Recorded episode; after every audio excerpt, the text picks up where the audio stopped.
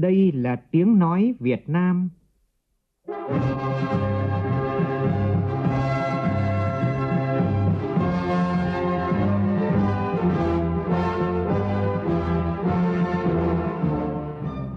là tiếng nói Việt Nam, phát thanh từ Hà Nội, thủ đô nước Cộng hòa xã hội chủ nghĩa Việt Nam.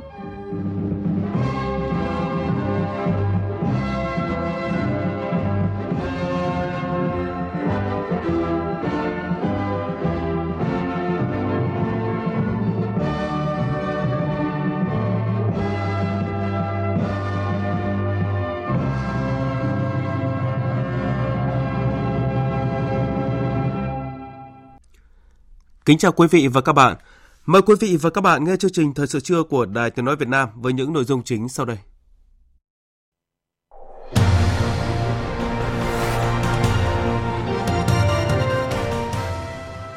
Ngày mai, Quốc hội khóa 15 sẽ khai mạc kỳ họp bất thường lần thứ 5, xem xét quyết định 4 nội dung quan trọng và cấp bách. Thị trường bất động sản khu công nghiệp sôi động với giá thuê tăng khá và tỷ lệ lấp đầy cao.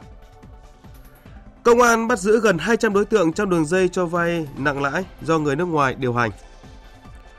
Cuộc xung đột tại giải Gaza bước sang ngày thứ 100. Đây là cuộc xung đột kéo dài nhất, đẫm máu nhất và tàn khốc nhất trong lịch sử đối đầu giữa Israel và lực lượng Hamas.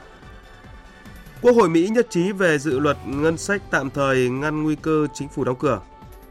Cũng trong chương trình, chúng tôi phát bài cuối loạt bài xây dựng củng cố tổ chức đảng, xây dựng niềm tin trong nhân dân.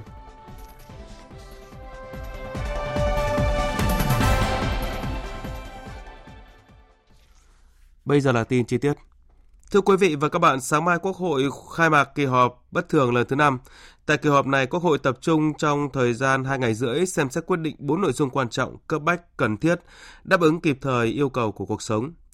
Diễn ra trong những ngày đầu năm mới 2024, kỳ họp bất thường lần thứ 5 tiếp tục cho thấy tinh thần đổi mới của Quốc hội, đồng hành sát sao của chính phủ đối với những vấn đề lớn của đất nước, đáp ứng kỳ vọng của cử tri và nhân dân. Ghi nhận của phóng viên Lại Hoa. Một nội dung đặc biệt quan trọng tại kỳ họp bất thường lần thứ 5 đó là Quốc hội tập trung thảo luận về một số nội dung mới hoặc còn ý kiến khác nhau của dự thảo luật đất đai sửa đổi. Có thể thấy từ sau kỳ họp thứ 6, các ủy ban của Quốc hội, Ủy ban Thường vụ Quốc hội đã rất tích cực tiếp thu hoàn thiện dự thảo luật đất đai sửa đổi – trong hai phiên họp lần thứ 28 và 29, các thành viên Ủy ban Thường vụ Quốc hội đã nghiên cứu thấu đáo, cho ý kiến vào ba nội dung còn ý kiến khác nhau để hoàn thiện dự thảo luật đất đai sửa đổi trước khi trình Quốc hội tại kỳ họp bất thường lần thứ 5. Chủ tịch Quốc hội Vương Đình Huệ cho biết. Hiện nay thì à, còn có mấy vấn đề như một là vấn đề thu hồi đất để thực hiện dự án nhà ở thương mại, dự án hỗn hợp nhà ở và thương mại dịch vụ. Thứ hai là phương pháp định giá đất, thẩm quyền trách nhiệm lựa chọn phương pháp định giá đất. Và thứ ba là dự án tạo quỹ đất, quỹ phát triển đất chuyển đổi mục đích sử dụng đất. Sớm thông qua luật đất đai sửa đổi là điều mà cử tri và nhân dân rất mong đợi để giải quyết những khó khăn vướng mắc đang đặt ra bởi những bất cập của luật đất đai hiện hành. Tại kiểu bất thường lần thứ năm này, Quốc hội xem xét và dự kiến thông qua luật đất đai thì cử tri rất mong chờ. Bởi vì là những bất cập của luật đất đai trong quá trình thực hiện đã dẫn đến rất nhiều cái phát sinh như là cái tình trạng là khiếu nại tố cáo cũng xuất phát từ cái việc bất cập của luật đất đai ừ, trong phát triển kinh tế xã hội. Cái luật đất đai sửa đổi người dân rất mong muốn là đảng và nhà nước làm sao đảm bảo cái quyền lợi dụng người dân. Thứ hai nữa giữ pháp luật trong nghiêm túc dư nhận đây bức xúc nhất, chuyện đất đai thôi. À, thậm chí có những người sống với nhau à, lâu năm bây giờ mình biết đó, có những cái tranh chấp biên giới, tranh chấp đất đai, thì cuối cùng rồi thì có đơn thư đấy. Giữ được, nghiêm túc được cái luật đất đai thì sẽ giữ được cái yên ổn lâu dài một dự thảo luật cũng rất quan trọng tác động sâu đến tài chính tiền tệ, ổn định kinh tế vĩ mô, an toàn, an ninh hệ thống tiền tệ quốc gia cũng được cho ý kiến tại kỳ họp bất thường lần này. Đó là dự thảo luật các tổ chức tín dụng sửa đổi. Nếu được thông qua, luật sẽ góp phần quan trọng tăng cường tính tự chủ, tự chịu trách nhiệm của các tổ chức tín dụng, tăng cường công tác thanh tra kiểm tra, giám sát ngân hàng. Phó Thống đốc Ngân hàng Nhà nước Việt Nam Đào Minh Tú cho biết. Để xử lý cái luật tổ chức tín dụng thì thực ra có một số cái nội dung đặt ra về phía ngân hàng, về phía chính phủ cũng muốn thuyết phục các đại biểu quốc hội trên tinh thần là làm sao tháo gỡ và đặt ra được những cái câu chuyện để giải quyết, nhất là cái vấn đề xử lý những ngân hàng yếu kém. Đặc biệt phải có một cái cơ chế rất chủ động mà có đủ cái nguồn lực để có thể xử lý ngay được để đảm bảo được an toàn trật tự chính trị xã hội. Đến thời điểm hiện nay về cơ bản các ủy ban của Quốc hội và các cơ quan của chính phủ cũng như ngân hàng nhà nước cũng đã thống nhất cơ bản để sớm có thể thông qua cái kỳ họp bất thường vào ngày 15 này. Phiên khai, họp, khai mạc kỳ họp này sẽ được Đài Tiếng Nói Việt Nam tường thuật trực tiếp trên kênh Thời sự VOV1 từ 8 giờ sáng mai để cử tri và nhân dân cả nước theo dõi. Mời quý vị đón nghe. Chuyển sang các thông tin đáng chú ý khác. Sáng nay, bà Trương Thị Mai, Ủy viên Bộ Chính trị, Thường trực Ban Bí thư, trưởng Ban Tổ chức Trung ương và đoàn công tác đã đến thăm tặng quà Tết cho công nhân, người lao động tại khu công nghiệp Phú Hội, huyện Đức Trọng, tỉnh Lâm Đồng. Tin của phóng viên Quang Sáng, thường trú khu vực Tây Nguyên. Tại buổi đến thăm, bà Trương Thị Mai đã đánh giá cao vai trò và nỗ lực vượt khó của tập thể cán bộ, công nhân, người lao động khu công nghiệp Phú Hội trong hoạt động sản xuất chế biến nông sản, góp phần đưa mức tăng trưởng ngành nông nghiệp của tỉnh Lâm Đồng nói riêng, cả nước nói chung đạt cao nhất trong 10 năm qua. Sản phẩm rau củ quả của Lâm Đồng hiện đã được xuất khẩu sang thị trường nhiều nước trên thế giới. Đồng thời, bà Trương Thị Mai cũng đề nghị các khu công nghiệp, chính quyền địa phương tỉnh Lâm Đồng tiếp tục quan tâm hỗ trợ chăm lo đời sống cho người lao động ở các khu công nghiệp, nhất là khẩn trương hoàn thiện các dự án nhà ở xã hội cho công nhân. Dịp này, bà Trương Thị Mai đã trao tặng quà Tết cho khu công nghiệp Phú Hội, trao 200 phần quà cho công nhân người lao động của khu công nghiệp, mỗi phần quà trị giá 1,3 triệu đồng. Đến với cụm tin kinh tế đáng chú ý, theo số liệu từ Cục Đầu tư nước ngoài Bộ Kế hoạch và Đầu tư, Lũy kế đến hết năm 2023, Việt Nam thu hút được hơn 39.100 dự án đầu tư trực tiếp nước ngoài FDI với tổng vốn đăng ký đạt gần 469 tỷ đô la Mỹ. Trong đó 10 địa phương thu hút nhiều FDI nhất bao gồm thành phố Hồ Chí Minh, Hà Nội, Bình Dương, Đồng Nai, Bà Rịa Vũng Tàu, Hải Phòng, Bắc Ninh, Thanh Hóa, Long An và Quảng Ninh. Theo đánh giá của Bộ Kế hoạch và Đầu tư, dòng vốn đầu tư trực tiếp nước ngoài thời gian qua vẫn tập trung vào các tỉnh thành phố có nhiều lợi thế trong thu hút đầu tư, ví dụ như cơ sở tầng thuận lợi, nguồn nhân lực ổn định, nỗ lực cải cách hành chính và năng động trong công tác xúc tiến đầu tư như thành phố Hồ Chí Minh, Hà Nội, Hải Phòng, Quảng Ninh, Bình Dương, Bà Rịa Vũng Tàu. Theo dự báo của công ty nghiên cứu thị trường bất động sản CBRE, trong 3 năm tới giá thuê bất động sản khu công nghiệp dự kiến tăng ở biên độ từ 3 đến 9%. Mặc dù nền kinh tế Việt Nam phải đối mặt với nhiều thách thức nhưng suốt thời gian qua, bất động sản công nghiệp vẫn đạt được những kết quả tích cực bất chấp khó khăn để duy trì vị trí dẫn đầu trên thị trường bất động sản. Các chuyên gia của công ty CBRE nhận định bất động sản công nghiệp vẫn còn nhiều dư địa để phát triển và tiếp tục tăng trưởng trong năm 2024 cũng như thời gian tới. Theo dự báo của CBRE, trong 3 năm tới, giá thuê đất công nghiệp dự kiến tăng ở biên độ từ 3 đến 9%, trong đó khu vực miền Bắc mức tăng sẽ dao động từ 5 đến 9% một năm, còn ở miền Nam là từ 3 đến 7%. Nhu cầu tích cực từ các nhóm ngành công nghiệp và từ các quốc gia khác nhau sẽ giúp thúc đẩy tăng trưởng giá thuê ở nhiều địa phương trong cả nước. Cùng đó, giá thuê của nhà kho, nhà xưởng xây sẵn được dự báo cũng tăng nhẹ từ 1 đến 4% một năm trong 3 năm tới. Hiện cả hai thị trường phía Bắc và phía Nam đều ghi nhận diện tích lấp đầy ở mức cao. Mặc dù nguồn cung tăng, nhưng tỷ lệ lấp đầy của các nhà xưởng xây sẵn vẫn ổn định ở mức 86% ở miền Bắc và tăng nhẹ lên 85% ở miền Nam. Quá trình chuyển đổi số đang diễn ra trên rất nhiều lĩnh vực, đặc biệt là trong các hoạt động giao thương, ngay cả ở các chợ dân sinh, chợ đầu mối, mang lại hiệu quả tích cực. Tuy nhiên, nhiều chợ đầu mối ở thành phố Hồ Chí Minh, việc chuyển đổi số lại diễn ra rất chậm.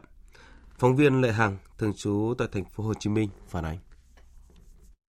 Chị Nguyễn Thị Phượng bán trái cây ở chợ đầu mối Hóc Môn cho biết, cả năm 2023 chị bán chỉ được khoảng 1,3 tấn trái cây, giảm hơn một nửa so với năm 2022. Chị Phượng cho biết, khác với tiểu thương một số chợ truyền thống bắt đầu tiếp cận việc bán hàng online, ở chợ đầu mối tình hình vẫn như cũ. Vì sao tiểu thương ở chợ đầu mối ngại ứng dụng công nghệ số vào bán hàng? Chị Huỳnh Phương Nam bán hàng ở chợ đầu mối Hóc Môn chia sẻ. Khi bây giờ nói chung là lừa đảo cũng nhiều á, Ví dụ như em ở nhà em gọi thoại ờ, chị ơi đưa cho em ờ, hai chục bịch cải dưa với lại ờ, hai chục cây cà rồi ra xe đi em chuyển khoản cho.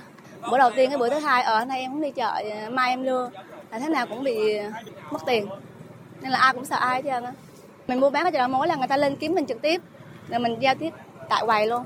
Còn nếu như những mối quen mà mình giao hàng mấy năm nay rồi á thì người ta ở nhà người ta gọn thoại cho mình mình giao hàng ra xe người ta chuyển khoản chứ ờ, nếu mà livestream thì người ta mua chừng một ký hai ký à theo ông Hà Ngọc Sơn Phó Tổng Giám đốc Tổng Công ty Thương mại Sài Gòn Satra, đơn vị quản lý chợ đầu mối Bình Điền, trước mắt nên chuyển đổi phương thức giao dịch ở các chợ đầu mối bằng cách ứng dụng công nghệ số và làm từng bước. Do thương nhân đang bán hàng tại sạp thì khó sử dụng laptop. Bước đầu tiên thực hiện số hóa tại các chợ đầu mối, chỉ nên số hóa những phương thức giao dịch. Những group của tiểu thương trên Viber, Zalo chính là những bước đầu tiên trong chuyển đổi số. Trước hết là chuyển đổi số, cái phương thức giao dịch giữa các tiểu thương với lại khách hàng của mình.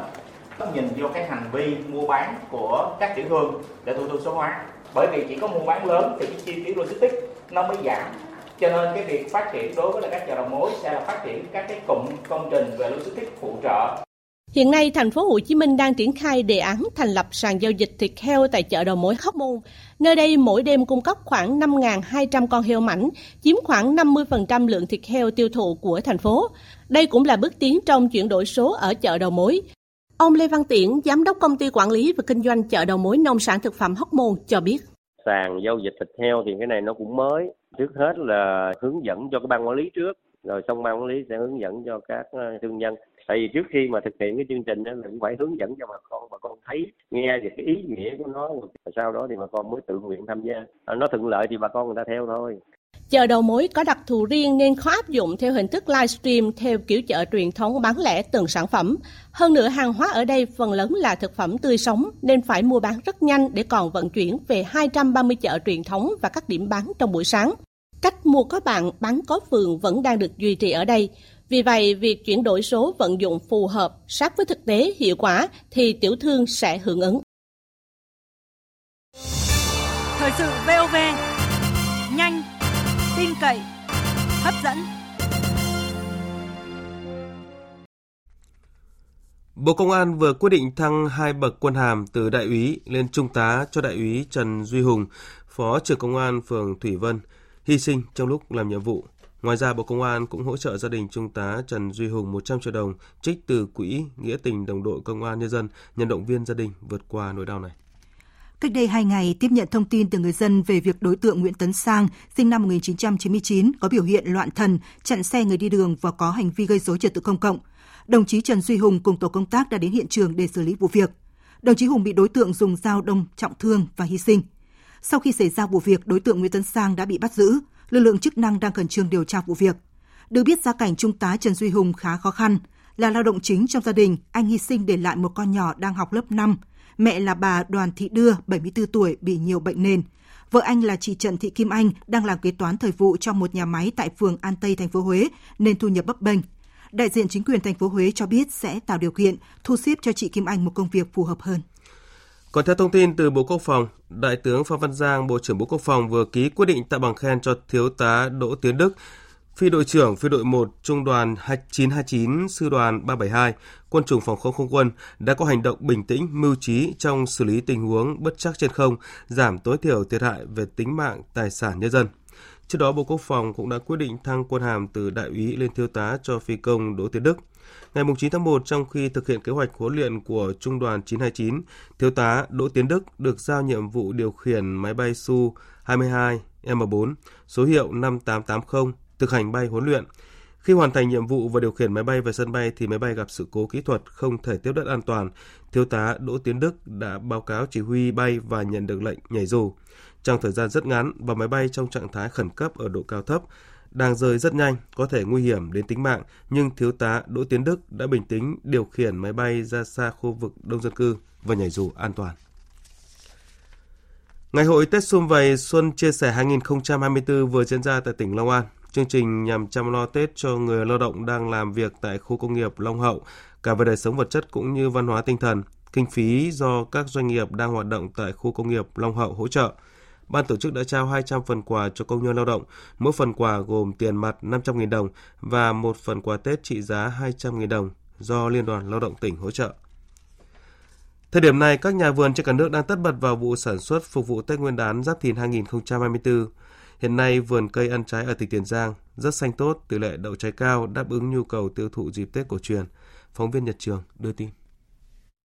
Theo Sở Nông nghiệp Phát triển Nông thôn tỉnh Tiền Giang, Vụ Tết cổ truyền trái cây tại địa phương đa dạng chủng loại, thời tiết thuận lợi nên năng suất khá cao, trong đó có gần 500 hecta sồi cho sản lượng khoảng 1.000 tấn, thanh long 3.600 hecta cho sản lượng khoảng 38.000 tấn, bưởi da xanh hơn 1.000 hecta cho sản lượng 17.500 tấn, Vú sữa có 80 hecta cho sản lượng 700 tấn, mảng cầu sim khoảng 120 hecta cho sản lượng 850 tấn và cùng với nhiều loại trái cây khác sẽ cho thu hoạch phục vụ thị trường Tết trong và ngoài tỉnh, gần 100.000 tấn trái. Theo nhà vườn trái cây bán dịp Tết cổ truyền các năm trước được giá cao hơn ngày thường từ 10 đến 20%, nhất là các loại trái cây phục vụ nhu cầu chân mâm ngũ quả. Tỉnh Tiền Giang có diện tích cây ăn trái hơn 84.000 hecta. Năm qua vườn cây cho sản lượng 1,7 triệu tấn, tăng gần 7% so với năm trước đó. Trong đó loại cây giúp nhà vườn có thu nhập cao nhất là sầu riêng, thanh long, mít. Ông Phan Thanh Sơn, Phó Chủ tịch Ủy ban dân huyện Cái Bè, địa phương có gần 25.000 hecta vườn cây ăn trái của tỉnh Tiền Giang chia sẻ. Trên cái địa bàn của của huyện mình nó có trồng cây à, ăn quả. Phải nói là rất là nhiều chủng loại. Nhưng hiện nay thì đối với hai loại cây là một là sầu riêng hai là mít đó, rất là là có giá. Cho nên à, đời sống của người dân rất là tốt. Trong đó thì có cái cây sầu riêng là mình gọi là cây à, tỷ phú á. Các cái loại cây khác á, phục vụ cho tết thì như cây có muối sồi mận vú sữa. Phải nói là rất là đa dạng cây ăn trái. Nhưng mà nhìn chung á, thì giá của năm nay á, thì đều có giá cho nên từ đó đã góp phần vào cái thu nhập của người dân rất tốt thì về cái thu nhập thì đến thời điểm này thu nhập bình quân đầu người của huyện Cái Bè là một tí nữa là được 70 triệu đồng một người một năm. Bộ Giáo dục và Đào tạo đã công bố cấu trúc định dạng đề thi và đề minh họa của kỳ thi tốt nghiệp trung học phổ thông từ năm 2025 theo chương trình mới. Trong đó chỉ môn ngữ văn thi theo hình thức tự luận, các môn còn lại thi theo hình thức trắc nghiệm. Điểm khác biệt của cấu trúc và định dạng đề thi này không chỉ giảm số lượng câu hỏi so với đề thi tốt nghiệp của chương trình cũ, mà dạng thức câu trắc nghiệm cũng ra theo hướng mới. Một số giáo viên nhận định sự thay đổi này sẽ giúp đánh giá chính xác hơn năng lực học sinh. Phóng viên Minh Hường thông tin.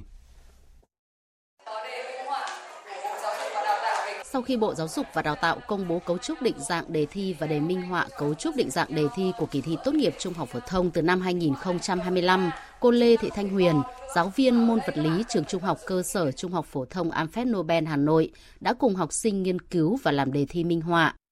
Đề minh họa mới thì được phân chia ra làm 3 phần. Thứ nhất đó là lựa chọn đáp án ABCD. Phần thứ hai đó là câu trả lời đúng sai và phần thứ ba đó là phần câu trả lời ngắn thì à, với ba dạng như thế này thì cần phải chắc kiến thức của mình cũng như là vận dụng tất cả các kỹ năng mà các bạn ấy có để có thể vận dụng và trả lời được. Không chỉ môn vật lý mà sự thay đổi về cấu trúc và định dạng câu hỏi được thể hiện ở tất cả các môn thi trắc nghiệm.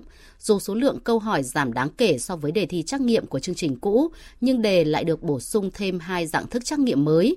Cùng với đó, cách thức tính điểm không cào bằng mà tăng theo độ khó, đòi hỏi học sinh phải tư duy mới làm được.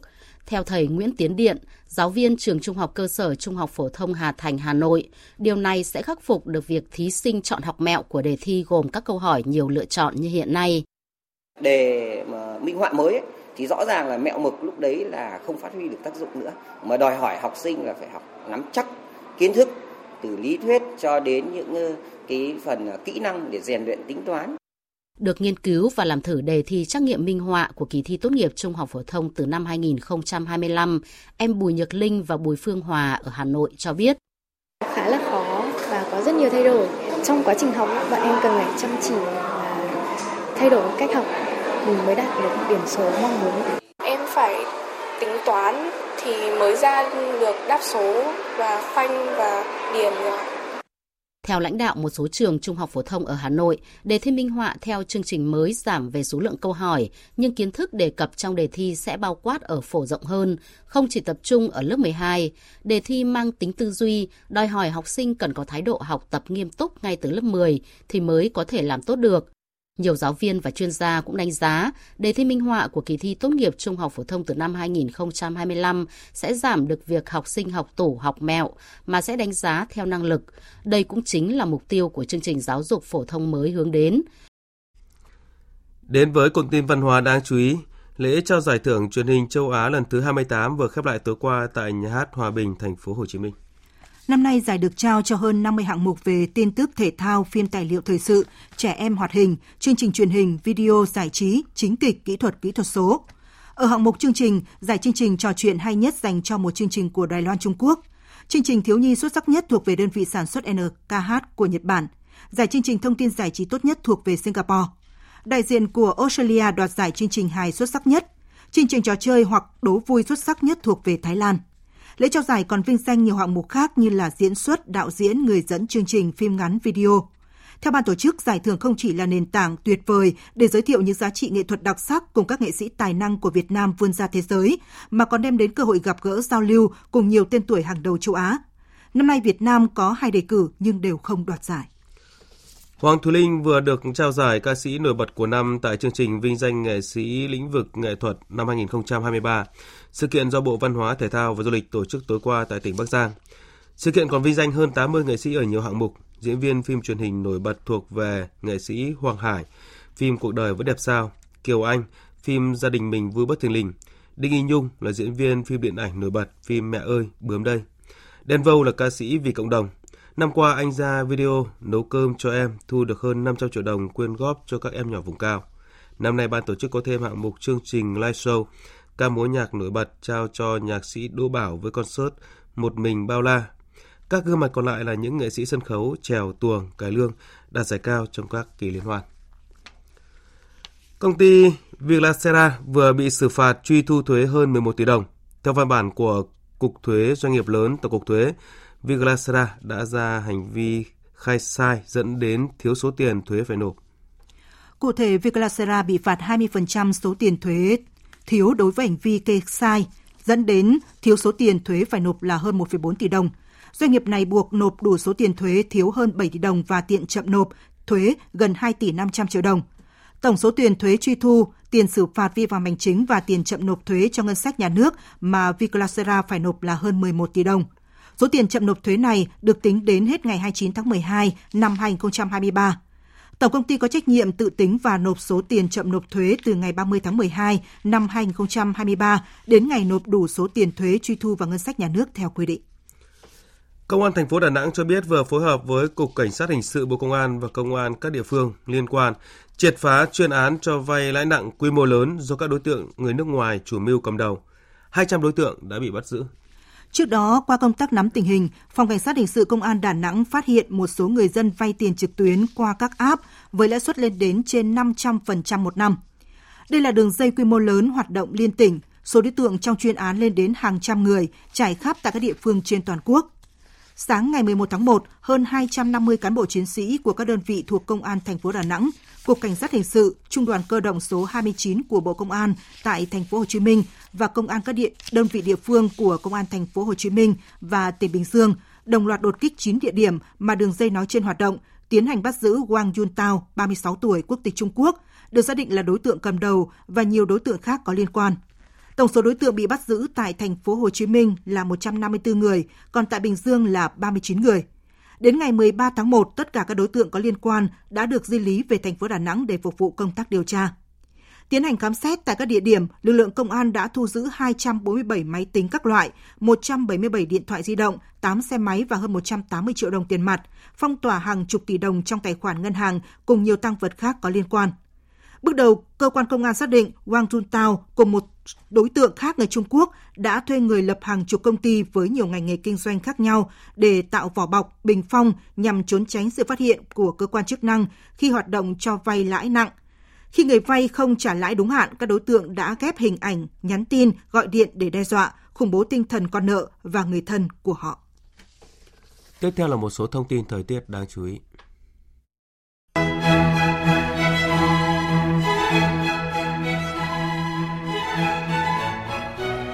Thưa quý vị và các bạn, theo Trung tâm Dự báo Khí tượng Thủy văn Quốc gia, hôm nay miền Bắc tiếp tục có mưa nhỏ, mưa phùn, trời rét. Dự báo từ ngày mai, nhiệt độ ở miền Bắc sẽ tăng từ 1 đến 2 độ, trời chỉ còn rét về đêm và sáng. Tuy nhiên, từ ngày mai cho đến ngày 17 tháng 1, miền Bắc vẫn tiếp tục có mưa nhỏ, mưa phùn và độ ẩm trong không khí rất cao. Các tỉnh từ Thanh Hóa đến Thừa Thiên Huế, phía Bắc tức là các tỉnh từ Thanh Hóa đến Nghệ An có mưa và mưa nhỏ. Phía Nam có mưa vài nơi, trưa chiều hừng nắng, gió nhẹ. Phía Bắc trời rét, phía Nam sáng sớm và đêm trời rét. Khu vực từ Đà Nẵng đến Bình Thuận, phía Bắc có mưa rào vài nơi, phía Nam ngày nắng, đêm không mưa. Đối với Tây Nguyên và Nam Bộ ngày nắng, đêm có mưa rào vài nơi. Riêng miền Đông Nam Bộ vào sáng sớm và chiều tối có chiều cường mạnh, có thể gây ngập úng diện rộng.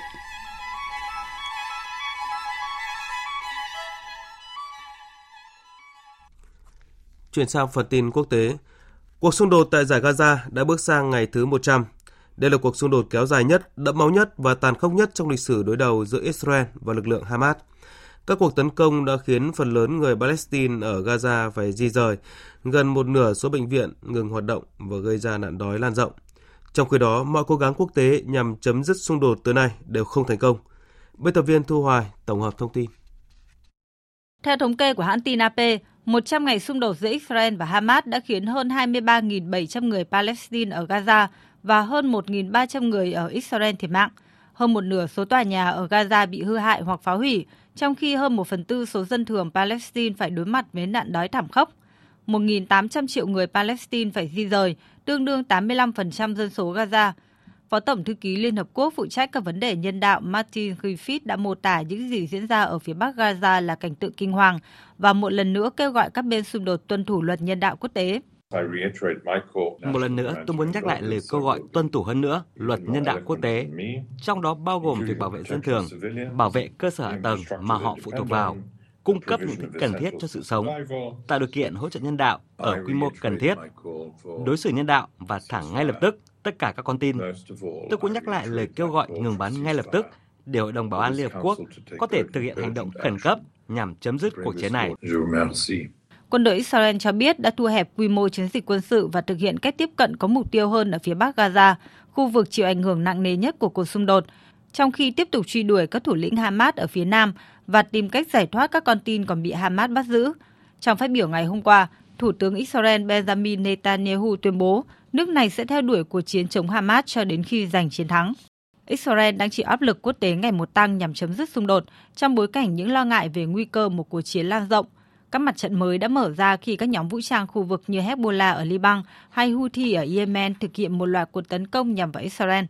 Tuy nhiên, mọi nỗ lực quốc tế nhằm chấm dứt xung đột tới nay đều không thành công. Tổng thống Pháp Emmanuel Macron hôm qua kêu gọi Israel và Hamas đàm phán để giải thoát các con tin bị bắt giữ tại Gaza. Cuộc xung đột giữa Israel và Hamas đã bước qua ngày thứ 100. Các cuộc đàm phán về việc thả tự do cho các con tin phải được tiếp tục. Chúng ta không bao giờ được phép nhượng bộ, không bao giờ được phép bỏ cuộc và sẽ không chấp nhận bất kỳ sự hy sinh nào. Hôm qua, nhiều hoạt động biểu tình phản đối xung đột và kêu gọi ngừng bắn đã diễn ra tại nhiều nước trên khắp thế giới. Tại Israel, hàng nghìn người đã tập trung tại thành phố Tel Aviv lớn nhất nước yêu cầu chính phủ nỗ lực giải cứu các con tin còn lại một cách an toàn. Rất đông người đã tập trung tại trung tâm thủ đô Washington, Mỹ và London, Anh để bày tỏ sự ủng hộ với người dân Palestine, đồng thời kêu gọi chấm dứt xung đột hiện nay. Trong khi đó, tình hình tại Yemen vẫn diễn biến phức tạp. Lực lượng Mỹ và Anh đã thực hiện nhiều chuyến bay do thám đã thực hiện nhiều chuyến bay do thám không người lái tại thành phố cảng Hodeida của Yemen, nơi được cho đã xảy ra một vụ không kích mới.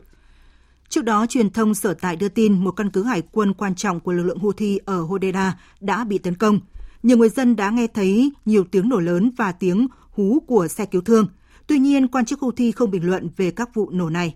Nếu được xác nhận, đây sẽ là diễn biến mới nhất một ngày sau khi Liên quân Anh-Mỹ đã tiến hành một loạt vụ không kích nhằm vào các mục tiêu của Houthi ở thủ đô Sanaa và nhiều tỉnh khác mà lực lượng đang nắm giữ. Quyết định tấn công được đưa ra nhằm đáp trả các vụ tấn công gần đây của Houthi nhằm vào tàu thuyền trên Biển Đỏ được cho là có liên hệ với Israel trong nỗ lực gây áp lực và bày tỏ sự ủng hộ với người dân Palestine. Trong phản ứng mới nhất, lực lượng Houthi đã tiến hành tập trận bắn đạn thật tại tỉnh Sada, khẳng định sẽ trả đũa các mục tiêu của Mỹ và Anh ở Biển Đỏ hoặc trên đất liền. Những diễn biến hiện nay đang làm gia tăng lo ngại xung đột sẽ leo thang nguy hiểm tại khu vực Trung Đông. Các nhà lãnh đạo tại Quốc hội Mỹ vừa nhất trí về dự luật ngân sách tạm thời để chính phủ liên bang duy trì hoạt động cho đến tháng 3 tới và ngăn chặn việc chính phủ Mỹ phải đóng cửa một phần từ cuối tuần tới. Các nhà lãnh đạo tại Quốc hội Mỹ đã đồng ý về một nghị quyết tiếp tục cấp ngân sách ngắn hạn cho chính phủ. Ngân sách hiện tại của Mỹ sẽ cạn vào ngày 19 tháng 1 đối với một số cơ quan liên bang, trong đó có Bộ Giao thông Vận tải, trong khi những cơ quan khác như là Bộ Quốc phòng chỉ có thể duy trì hoạt động đến ngày 2 tháng 2 tới. Hai thời hạn này sẽ được kéo dài tương ứng đến ngày 1 tháng 3 và ngày 8 tháng 3. Dự luật cấp ngân sách ngắn hạn này là cần thiết, qua đó cho phép các nhà đàm phán của lưỡng đảng tại cả hai viện trong Quốc hội có thêm thời gian đạt đồng thuận về các dự luật ngân sách năm 2024 để ban hành thành luật. Người dân Đan Mạch chuẩn bị sẵn sàng chào đón sự kiện nữ hoàng Đan Mạch Margaret chuyển ngôi cho con trai lớn là Thái tử Frederick, tổng hợp của biên tập viên Trần Nga.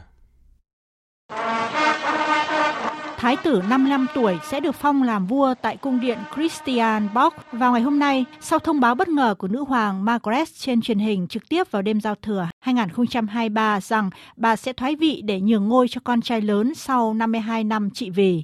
Đây là lần đầu tiên trong gần 900 năm, một vị vua Đan Mạch đương nhiệm thoái vị. Người dân Đan Mạch bày tỏ mong muốn được chứng kiến khoảnh khắc lịch sử này. Vị vua mới sẽ rất được yêu mến, vì vậy tôi nghĩ rằng đó sẽ là một khoảnh khắc lịch sử với rất nhiều người đến chia vui. Tôi nghĩ nữ hoàng của chúng tôi đã làm rất tốt, nhưng tôi cũng rất vui vì chúng ta sắp có một vị vua mới. Tôi chắc chắn rằng ông ấy sẽ làm rất tốt và đây thực sự là một sự kiện trọng đại. Trong suốt 52 năm trị vì của mình, nữ hoàng Margaret của Đan Mạch đã trở thành nhân vật tạo dựng khối đoàn kết của người dân Đan Mạch, truyền cảm hứng ủng hộ rộng rãi cho chế độ quân chủ vào thời điểm mà các hoàng gia trên khắp châu Âu phải vật lộn để phù hợp trong xã hội hiện đại.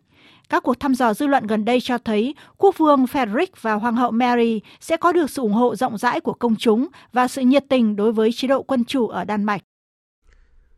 Lễ cưới đầu tiên sử dụng sinh chắc học đã diễn ra tại triển lãm Diễn đàn Quốc tế nước Nga ở thủ đô Moscow giữa cặp đôi giáo viên trẻ. Để kết hôn, cặp đôi mới cưới không xác nhận danh tính bằng giấy tờ mà sử dụng sinh chắc học. Họ đã đăng ký trước đó tại một trong những chi nhánh của ngân hàng ngoại thương. Phó Thủ tướng Nga Dmitry Grigorenko đã chúc mừng cặp đôi về đám cưới đặc biệt này. Trước đó, chính phủ Nga đã thông qua quyết định cho phép hộ chiếu mới của Nga có thể được trang bị phương tiện điện tử có chứa dữ liệu sinh chắc học. Một vụ ngạt khí than vừa xảy ra tại mỏ than thành phố Bình Đình Sơn ở tỉnh Hà Nam, Trung Quốc khiến 10 người thiệt mạng và 6 người mất tích. Phóng viên Tuấn Đạt thường trú tại Trung Quốc đưa tin. Vụ việc xảy ra vào ngày 12 tháng 1 tại mỏ than Thiên An số 12. Trong ca trực có 425 người đang ở dưới giếng khai thác than. Đến 10 giờ đêm cùng ngày, đã có 380 người được đưa ra khỏi giếng. 10 người được xác nhận đã thiệt mạng, 6 người mất tích.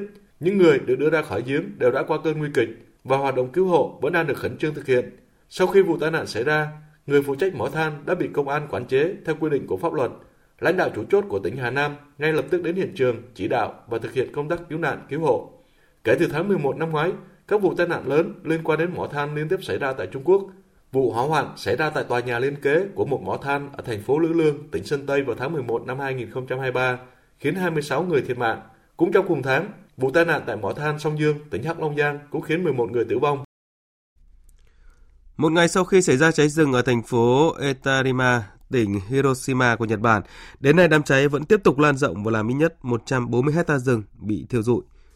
Phóng viên Ngọc Huân, thường trú tại Nhật Bản, đưa tin. Theo xác nhận của lực lượng cứu hỏa, tính đến 9 giờ sáng nay theo giờ địa phương, chưa có ai bị thương do đám cháy rừng gây ra. Tuy nhiên, đám cháy đã thiêu rụi ít nhất 140 hecta rừng tại thành phố Etajima, tỉnh Hiroshima. 13 người thuộc 9 hộ dân sống dưới chân núi cũng được sơ tán khẩn cấp. Các nỗ lực chữa cháy vẫn tiếp tục được triển khai gấp rút, ngay cả khi đám cháy yếu dần đi. Kể từ đầu năm mới 2024 đến nay, Nhật Bản đã liên tiếp phải hứng chịu nhiều thiên tai nghiêm trọng. Trận động đất trên bán đảo Noto, tỉnh Ishikawa xảy ra ngày 1 tháng 1, làm ít nhất 220 người thiệt mạng, 23 người mất tích và hơn 550 người khác bị thương. Vụ va chạm giữa máy bay thương mại và máy bay tuần duyên của lực lượng phòng vệ Nhật Bản làm 5 người thiệt mạng, thiệt hại lên đến 15 tỷ yên. Ngoài ra, còn có hàng loạt các vụ hỏa hoạn khác xảy ra ở nhiều địa phương của Nhật Bản, gây thiệt hại nghiêm trọng về người và của. Tiếp theo chương trình Thời sự trưa, các biên tập viên quốc tế sẽ điểm lại các sự kiện nổi bật trên thế giới diễn ra trong tuần. Những phát ngôn ấn tượng, những con số đáng chú ý. Thưa quý vị, thưa các bạn, ngày hôm nay 14 tháng 1 ghi dấu ngày thứ 100 cuộc xung đột đẫm máu giữa Israel và lực lượng Hamas tại giải Gaza. Trong hơn 3 tháng, chiến sự đã cướp đi mạng sống của ít nhất 25.000 người, làm bị thương 61.000 người thuộc cả hai phía, hầu hết là dân thường. Hơn 2,3 triệu người phải sống trong điều kiện cực kỳ khó khăn, 100% trẻ em không được đến trường. Xung đột đã đẩy toàn khu vực Trung Đông vào một cục diện khủng hoảng cực kỳ phức tạp và bất định chưa từng có.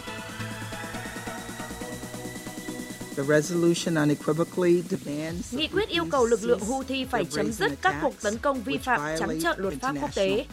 Nó nhấn mạnh sự ủng hộ của Hội đồng Bảo an đối với các quyền hàng hải và tự do của tàu thuyền của tất cả các quốc gia ở Biển Đỏ. Và nó cho thấy việc quá cảnh của tàu thương mại qua Biển Đỏ không được phép bị cản trở. Đại sứ Mỹ tại Liên Hợp Quốc Linda Thomas Greenfield đã khẳng định như vậy sau khi Hội đồng Bảo an Liên Hợp Quốc thông qua một nghị quyết yêu cầu lực lượng Houthi ở Yemen chấm dứt ngay lập tức các vụ tấn công nhằm vào tàu thuyền ở Biển Đỏ. Nghị quyết được thông qua với 11 phiếu thuận, không phiếu chống và 4 phiếu trắng. Ngoại trưởng Mỹ Antony Blinken trong tuần khép lại chuyến thăm kéo dài gần một tuần tới Trung Đông với 9 điểm dừng chân gồm có Thổ Nhĩ Kỳ, Hy Lạp, Jordani, Qatar, các tiểu vương quốc Ả Rập Thống Nhất, Ả Rập Xê Út, Israel bờ Tây và Ai Cập nhằm tìm cách tháo ngòi nổ căng thẳng ở Trung Đông. Thành quả lớn nhất là các nước đã nhất trí cân nhắc khả năng tham gia vào tái thiết và quản lý giải Gaza hậu xung đột. Tuy nhiên, tầm nhìn mà Ngoại trưởng Blinken vạch ra vẫn đang gặp phải những trở ngại nghiêm trọng khi xung đột vẫn diễn ra ác liệt. Khoản viện trợ trong năm tài chính 2024 mà Anh dành cho Ukraine sẽ tăng lên 2,5 tỷ bảng Anh, tương đương với gần 3,2 tỷ đô la Mỹ, tăng 255 triệu đô la Mỹ so với hai năm trước đó. Thủ tướng Anh Rishi Sunak trong chuyến thăm Ukraine nhấn mạnh. Vương quốc Anh công bố gói viện trợ quốc phòng lớn nhất cho Ukraine kể từ khi xung đột Nga-Ukraine nổ ra, trị giá lên tới 3,2 tỷ đô la, Điều này sẽ bao gồm nhiều thiết bị phòng không hơn, nhiều vũ khí chống tăng hơn, nhiều tên lửa tầm xa, đào tạo thêm hàng nghìn quân nhân, chế tạo thêm hàng nghìn máy bay không người lái và là gói máy bay không người lái lớn nhất được bất kỳ quốc gia nào trao cho Ukraine. Trong khi đó, 175 triệu euro tương đương 191,57 triệu đô la Mỹ là con số ra mắt của Quỹ Cổ phần Quốc phòng mới do Ủy ban châu Âu EC và Quỹ Đầu tư châu Âu công bố trong tuần với mục tiêu tăng cường đổi mới quốc phòng và an ninh cho khối. Ông Gabriel Attal, 34 tuổi, đã trở thành thủ tướng trẻ nhất của nước Pháp từ trước đến nay. Việc bổ nhiệm ông Attal diễn ra sau khi Thủ tướng Bon, 62 tuổi, cùng nội các đệ đơn từ chức sau 20 tháng tại nhiệm. Tiếp đó, Văn phòng Tổng thống Pháp hôm 11 tháng 1 công bố danh sách nội các mới với sự thu gọn đáng kể với 14 bộ, bằng gần một nửa so với chính phủ tiền nhiệm. 1.600 tỷ đô la là mức chi tiêu tổng thể trong ngân sách liên bang mà các nhà lập pháp Mỹ vừa đạt được cho năm tài chính 2024. Đáng chú ý, thỏa thuận dành hơn nửa chi tiêu cho quốc phòng với số tiền lên tới 886,3 tỷ đô la. Tổng thống Joe Biden ca ngợi đây là một bước quan trọng có thể giúp chính phủ tránh nguy cơ phải đóng cửa một phần vào cuối tháng này. Ngày 11 tháng 1 ghi dấu tròn 4 năm ngày thế giới ghi nhận ca tử vong đầu tiên vì COVID-19 tại Vũ Hán, Trung Quốc, nơi bùng phát dịch bệnh này cuối năm 2019. 4 năm đã trôi qua, COVID-19 cũng đã trở thành bệnh đặc hữu. Tuy nhiên, đây vẫn là mối nguy cơ không thể lơ là. Mỗi tháng vẫn có khoảng 10.000 ca tử vong do căn bệnh này tại 50 quốc gia trên thế giới. Tổng Giám đốc Tổ chức Y tế Thế giới Tedros nhấn mạnh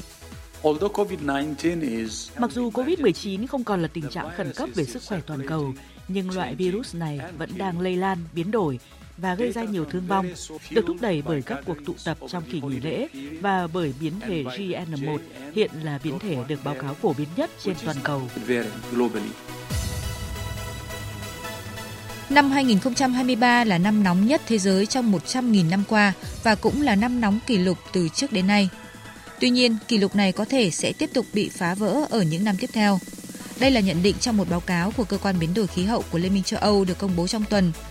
Theo đó, nhiệt độ của hành tinh đã ấm hơn 1,48 độ C so với thời kỳ tiền công nghiệp 1850-1900 khi con người bắt đầu đốt nhiên liệu hóa thạch ở quy mô công nghiệp.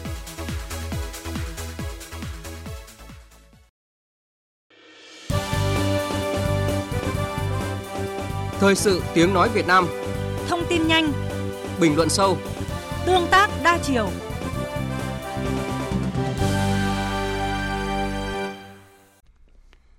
Thưa quý vị và các bạn, như chúng tôi đã đề cập ở chương trình thời sự trước về những giải pháp, cách làm hiệu quả thiết thực trong xây dựng củng cố tổ chức đảng, phát triển đảng viên ở các tỉnh vùng Bắc Trung Bộ. Điều này không chỉ từng bước nâng cao năng lực lãnh đạo, sức chiến đấu của tổ chức cơ sở đảng, mà thực tế các chủ trương chính sách của đảng được triển khai thực hiện kịp thời, sâu rộng, đặc biệt trong phát triển kinh tế, xóa đói giảm nghèo, phát huy hiệu quả. Từ đó các chủ trương đường lối của đảng là nghị quyết, là niềm tin và khát vọng đối với nhân dân. Tiếp loạt bài xây dựng củng cố tổ chức đảng, xây dựng niềm tin trong nhân dân. Hôm nay mời quý vị và các bạn nghe phần cuối với nhân đề Cờ đảng trên đỉnh Ca Đay. Mời quý vị và các bạn cùng nghe.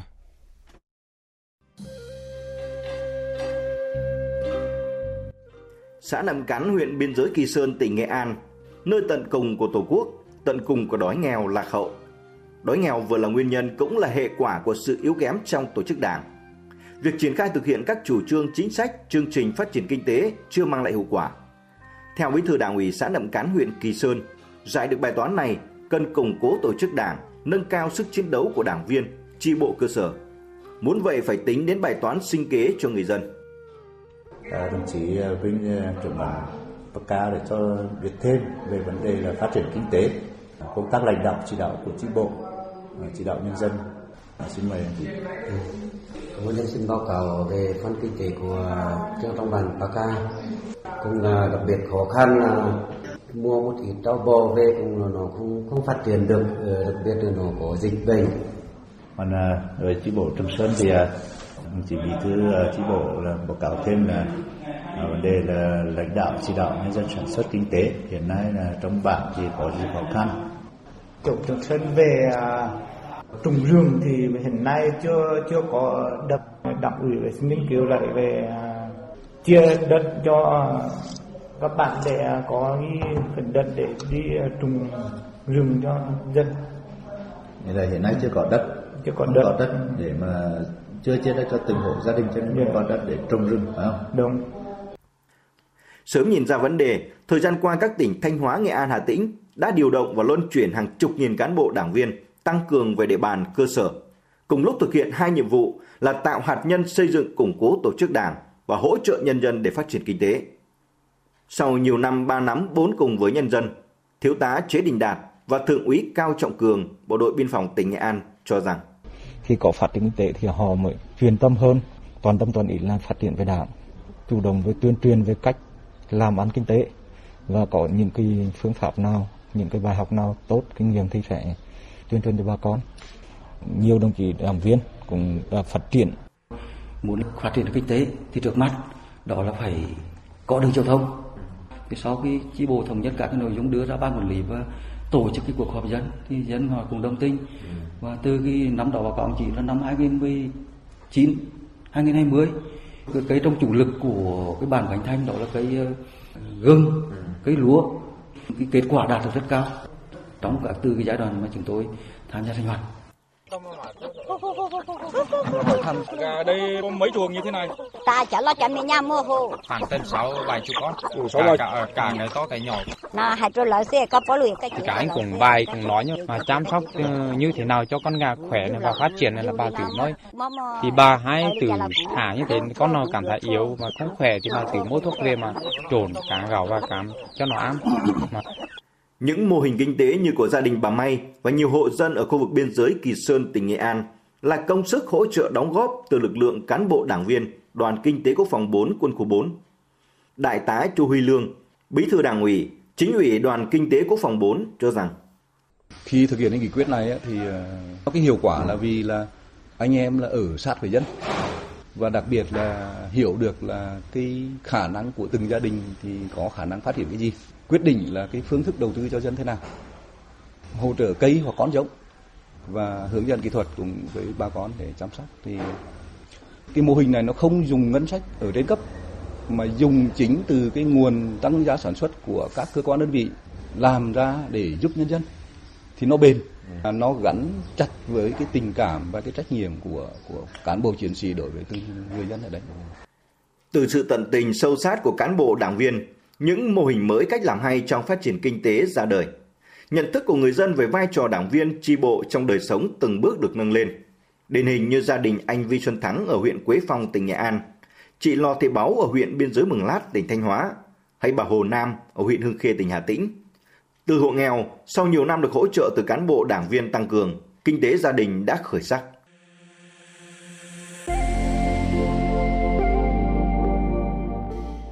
Còn đây là hành trình sau 30 năm rời cuộc sống hoang dã của người chết ở bản Giao Tre, tỉnh Hà Tĩnh. Từ cuộc sống trong hang đá, núi rừng, dưới ánh sáng của Đảng, những người con yếu tố dân tộc chất dưới chân núi Ca Đay được giác ngộ, đứng lên thành lập chi bộ bản Giao Tre, xã Hưng Liên, huyện Hưng Khê, tỉnh Hà Tĩnh. Nhìn lại hành trình đó, trưởng bản Giao Tre Hồ Thị Kiên chưa bao giờ dám nghĩ đồng bào mình có được cuộc sống ấm no như ngày hôm nay. thì hệ sau này có động viên các em à, đi học tập tình đảng để mà là kết nạp, để mà thành chi bộ đồng bào dân tộc chất và đầu trẻ chúng mình, để có một cái vai trò của đời dân tộc à, để mà sinh hoạt để nó là dễ hơn. Mình vô là đảng viên, nó là một cái mình gương mẫu hơn, là một cách nó khác hơn.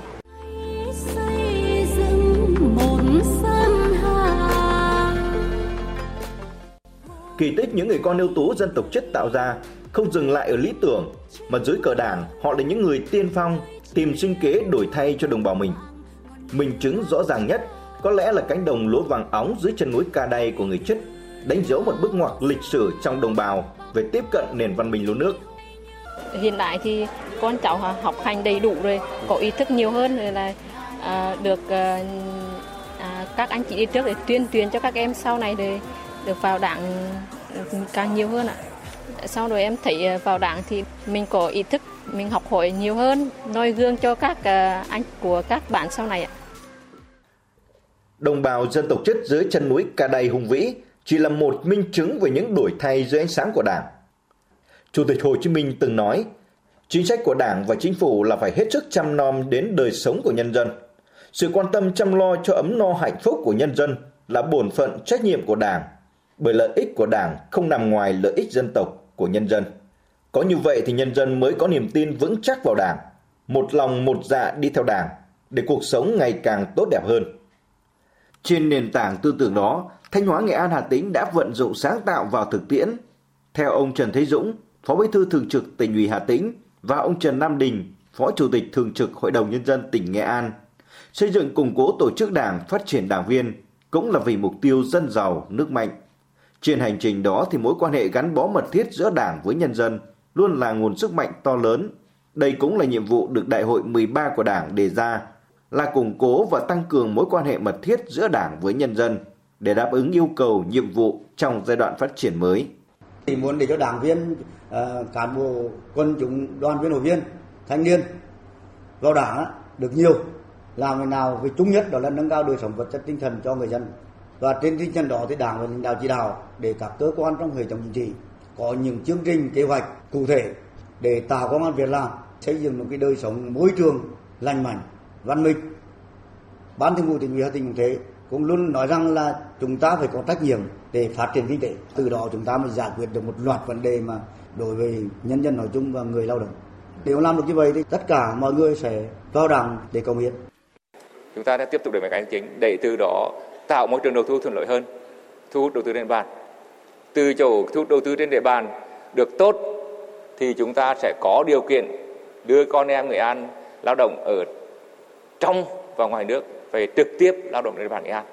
À, chúng ta có nhân lực thì từ đó chúng ta sẽ có điều kiện để phát triển đảng. À, ở miền núi thì khó khăn hơn, thì tỉnh cũng phải quan tâm để rồi à, tiếp tục mời gọi các cái doanh nghiệp à, có cái kinh doanh phù hợp ở địa bàn miền núi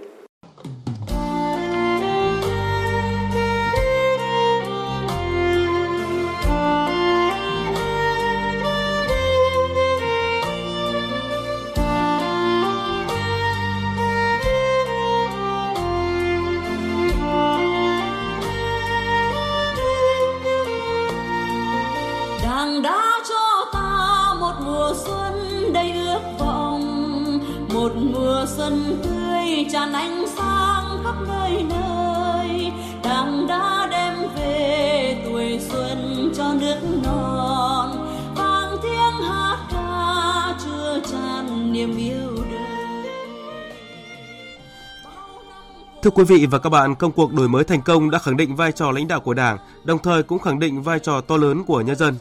Nghị quyết số 21 của Ban chấp hành Trung ương Đảng khóa 13 khẳng định xây dựng mối quan hệ mật thiết giữa tổ chức cơ sở đảng, đảng viên với nhân dân, lấy kết quả công việc, sự hài lòng và tín nhiệm của nhân dân làm tiêu chí quan trọng để đánh giá chất lượng tổ chức cơ sở đảng, cán bộ, đảng viên.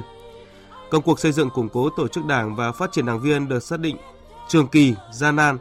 Không chỉ cán bộ đảng viên xây dựng đảng mà quần chúng nhân dân có vai trò quan trọng quyết định sức mạnh của đảng. Bởi lẽ trên hành trình đó, đảng với nhân dân cùng chung niềm tin, khát vọng, mọi chủ trương chính sách phải thực sự xuất phát từ cuộc sống, nguyện vọng, quyền và lợi ích chính đáng của nhân dân, lấy hạnh phúc ấm no của nhân dân là mục tiêu phấn đấu. Tiếp theo chương trình Thời sự trưa là trang tin thể thao.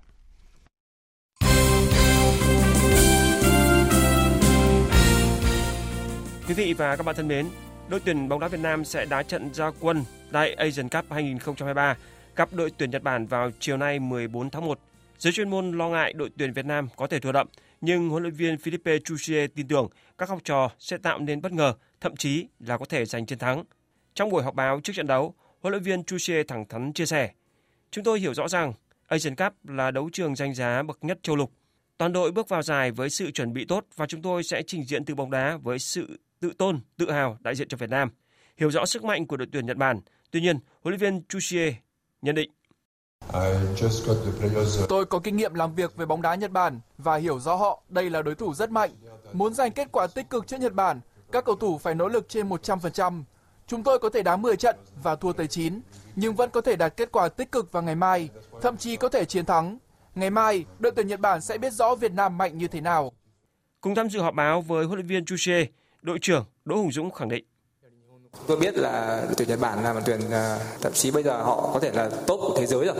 Chúng tôi không đến đây để để tận hưởng ờ, cái, cái giải đấu này với theo một cái phong cách như kiểu là đi du lịch.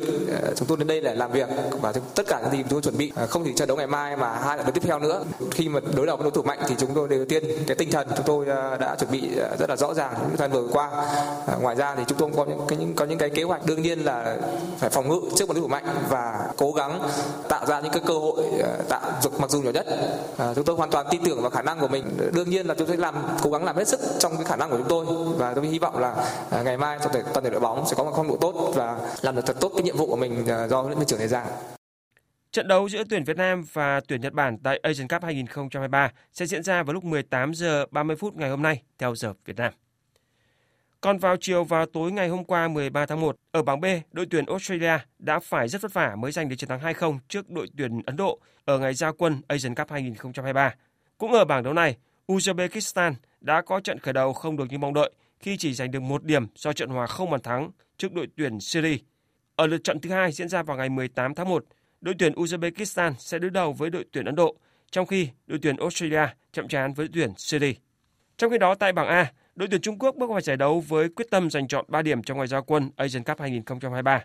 Tuy nhiên, đội bóng được dẫn dắt bởi huấn luyện viên Janskovic lại gây thất vọng khi chỉ có được một điểm sau trận hòa không đều trước đội tuyển Tajikistan. Đội bóng có thứ hạng thấp hơn rất nhiều. Hòa ở trận đấu này, đội tuyển Trung Quốc cũng chỉ có một điểm như Tajikistan tạm xếp thứ hai ở bảng A sau đội chủ nhà Qatar. Đội bóng đã dễ dàng đánh bại đội tuyển Liban 3-0 ở ngày khai mạc. Năm 2023 là năm thành công với đội tuyển bóng chuyền nữ Việt Nam khi vô địch AVC Challenger Cup giành suất đi dự giải bóng chuyền nữ thế giới. Đội cũng vô địch giải bóng chuyền nữ quốc tế VTV Cup, rồi vào đến bán kết giải vô địch châu Á ASEAN 19. Nếu như trong năm 2023, đội tham dự tới 10 giải quốc tế thì số lượng giải mà đội dự kiến góp mặt trong năm 24 giảm xuống còn 4 giải. Vận động viên Đoàn Thị Lâm Oanh bày tỏ. Em mong muốn là năm 2024 thì tụi em cũng sẽ được tạo điều kiện để tập trung dài hạn cùng nhau hơn nữa cũng như là được tạo điều kiện thi đấu được nhiều giải hơn nữa. Tại vì khi mà em nghĩ là bọn em mà được thi đấu nhiều ấy thì bọn em sẽ có thật nhiều kinh nghiệm. Trong năm nay, Liên đoàn bóng chuyền Việt Nam sẽ có kế hoạch đầu tư mạnh vào công tác đào tạo trẻ nhằm tạo nguồn vận động viên liên tục bền vững cho đội tuyển quốc gia trong tương lai. Quý vị và các bạn thân mến, câu lạc bộ Man City đã có chiến thắng nghẹt thở 3-2 trước câu lạc bộ Newcastle ở vòng 21 Premier League để vươn lên vị trí thứ hai trên bảng xếp hạng. Với lực lượng vượt trội, Man City đẩy cao đội hình tấn công nhằm tạo bất ngờ cho đối thủ. Sau nhiều nỗ lực thì cuối cùng Man City cũng có bàn thắng mở tỷ số ở phút 26 do công của Bernardo Silva. Tuy nhiên, chỉ sau đó ít phút, Newcastle có bàn thắng quân bình tỷ số 1 đều. Sau bàn cộng hòa, Newcastle còn bất ngờ có bàn thắng nâng tỷ số lên 2-1 ở phút 37 do công của Gonzon. Sang hiệp 2, để gia tăng sức mạnh tấn công, huấn luyện viên Pep Guardiola đã đưa Kevin De Bruyne vào sân từ khi có sự xuất hiện của tiền vệ người Bỉ, sức tấn công của Man City cải thiện đáng kể. Chính Brune đã có bàn thắng giúp Man City gỡ hòa hai đều. Đến phút bù giờ 90 cộng 1, Kevin De Bruyne tiếp tục để lại dấu ấn khi có đường truyền vượt tuyến tạo cơ hội cho Oscar Bob dứt điểm ấn định chiến thắng 3-2 cho Man City. Với chiến thắng này, Man City đã leo lên vị trí thứ hai trên bảng xếp hạng Premier League, kém câu lạc bộ Liverpool đang dẫn đầu 2 điểm. Cũng ở vòng 21, trong trận derby thành London với câu lạc bộ Fulham, câu lạc bộ Chelsea đã giành chiến thắng tối thiểu 1-0. Với chiến thắng này, Chelsea đang có 31 điểm sau 21 trận và tạm đứng ở vị trí thứ 8 trên bảng xếp hạng. Dự báo thời tiết Dự báo thời tiết chiều và đêm nay, phía Tây Bắc Bộ có mưa và mưa nhỏ rải rác, riêng Điện Biên, Lai Châu, trưa chiều trời nắng, gió nhẹ, trời rét, nhiệt độ từ 15 đến 26 độ. Khu vực Đông Bắc Bộ có mưa và mưa nhỏ, gió nhẹ, trời rét, nhiệt độ từ 15 đến 21 độ. Khu vực từ Thanh Hóa đến Thừa Thiên Huế, phía Bắc khu vực từ Thanh Hóa đến Nghệ An có mưa nhỏ, phía Nam có mưa vài nơi, chiều hưởng nắng, gió nhẹ, phía Bắc trời rét, phía Nam sáng sớm và đêm trời rét. Nhiệt độ từ 18 đến 27 độ. Khu vực từ Đà Nẵng đến Bình Thuận, phía Bắc có mưa rào vài nơi, phía Nam chiều nắng, đêm không mưa, gió Đông Bắc cấp 2, cấp 3, nhiệt độ từ 21 đến 32 độ. Khu vực Tây Nguyên và Nam Bộ chiều nắng, đêm có mưa rào vài nơi, gió Đông Bắc đến Đông cấp 2, cấp 3, nhiệt độ từ 15 đến 34 độ. Khu vực Hà Nội có mưa nhỏ, gió nhẹ, trời rét, nhiệt độ từ 17 đến 21 độ. Dự báo thời tiết biển, vùng biển Bắc Vịnh Bắc Bộ, vùng biển từ Cà Mau đến Kiên Giang có mưa vài nơi, tầm nhìn xa trên 10 km, gió Đông Bắc đến Đông cấp 3, cấp 4. Vùng biển Nam Vịnh Bắc Bộ có mưa vài nơi, tầm nhìn xa trên 10 km, gió Đông Bắc đến Đông cấp 4. Vùng biển từ Quảng Trị đến Quảng Ngãi có mưa rào vài nơi, tầm nhìn xa trên 10 km, gió Đông Bắc cấp 4, cấp 5. Vùng biển từ Bình Định đến Ninh Thuận, khu vực Nam Biển Đông, khu vực quần đảo Trường Sa thuộc tỉnh Khánh Hòa có mưa rào vài nơi, tầm nhìn xa trên 10 km, gió Đông Bắc cấp 5, có lúc cấp 6, giật cấp 7, cấp 8, biển động. Vùng biển từ Bình Thuận đến Cà Mau có mưa rào và rông vài nơi, tầm nhìn xa trên 10 km, gió Đông Bắc cấp 6, giật cấp 7, cấp 8, biển động. Khu vực Bắc Biển Đông, khu vực quần đảo Hoàng Sa thuộc thành phố Đà Nẵng không mưa, tầm nhìn xa trên 10 km, gió Đông Bắc cấp 5, đêm gió Đông Bắc cấp 6, giật cấp 7, cấp 8, biển động. Khu vực giữa Biển Đông có mưa rào và rông vài nơi, tầm nhìn xa trên 10 km, gió Đông Bắc cấp 5. Khu vực Vịnh Thái Lan có mưa rào vài nơi, tầm nhìn xa trên 10 km, gió nhẹ. Vừa rồi là phần tin dự báo thời tiết. Bây giờ chúng tôi tóm lược những tin chính đã phát trong chương trình. Ngày mai Quốc hội sẽ khai mạc kỳ họp bất thường lần thứ 5 xem xét quyết định 4 nội dung quan trọng cấp bách, trong đó có thảo luận về dự thảo luật đất đai sửa đổi và dự thảo luật các tổ chức tín dụng sửa đổi. Đài Tiếng nói Việt Nam sẽ tường thuật trực tiếp phiên khai mạc vào lúc 8 giờ sáng mai. Các chuyên gia của công ty nghiên cứu thị trường bất động sản CBRA nhận định, bất động sản khu công nghiệp vẫn còn nhiều dư địa để phát triển và tiếp tục tăng trưởng trong năm nay cũng như thời gian tới, với mức giá thuê tăng ở biên độ từ 3 đến 9%. Cuộc xung đột tại giải Gaza đã bước sang ngày thứ 100 khiến ít nhất 25.000 người Palestine và Israel thiệt mạng. Liên Hợp Quốc mô tả những gì diễn ra ở giải Gaza là kinh hoàng và một lần nữa kêu gọi các bên tuân thủ luật nhân đạo quốc tế. Nhiều cuộc biểu tình phản đối chiến tranh và kêu gọi ngừng bắn đã diễn ra tại nhiều nước trên khắp thế giới. Các nhà lãnh đạo tại Quốc hội Mỹ vừa nhất trí về dự luật ngân sách tạm thời để chính phủ liên bang duy trì hoạt động cho đến tháng 3 tới và ngăn chặn việc chính phủ Mỹ phải đóng cửa một phần từ cuối tuần tới. Phần tóm lược những tin chính vừa phát cũng đã kết thúc chương trình thời sự trưa của Đài Tiếng nói Việt Nam. Chương trình do các biên tập viên Thanh Trường Hải quân biên soạn thực hiện với sự tham gia của kỹ thuật viên Thu Hiền, chịu trách nhiệm nội dung Lê Hằng.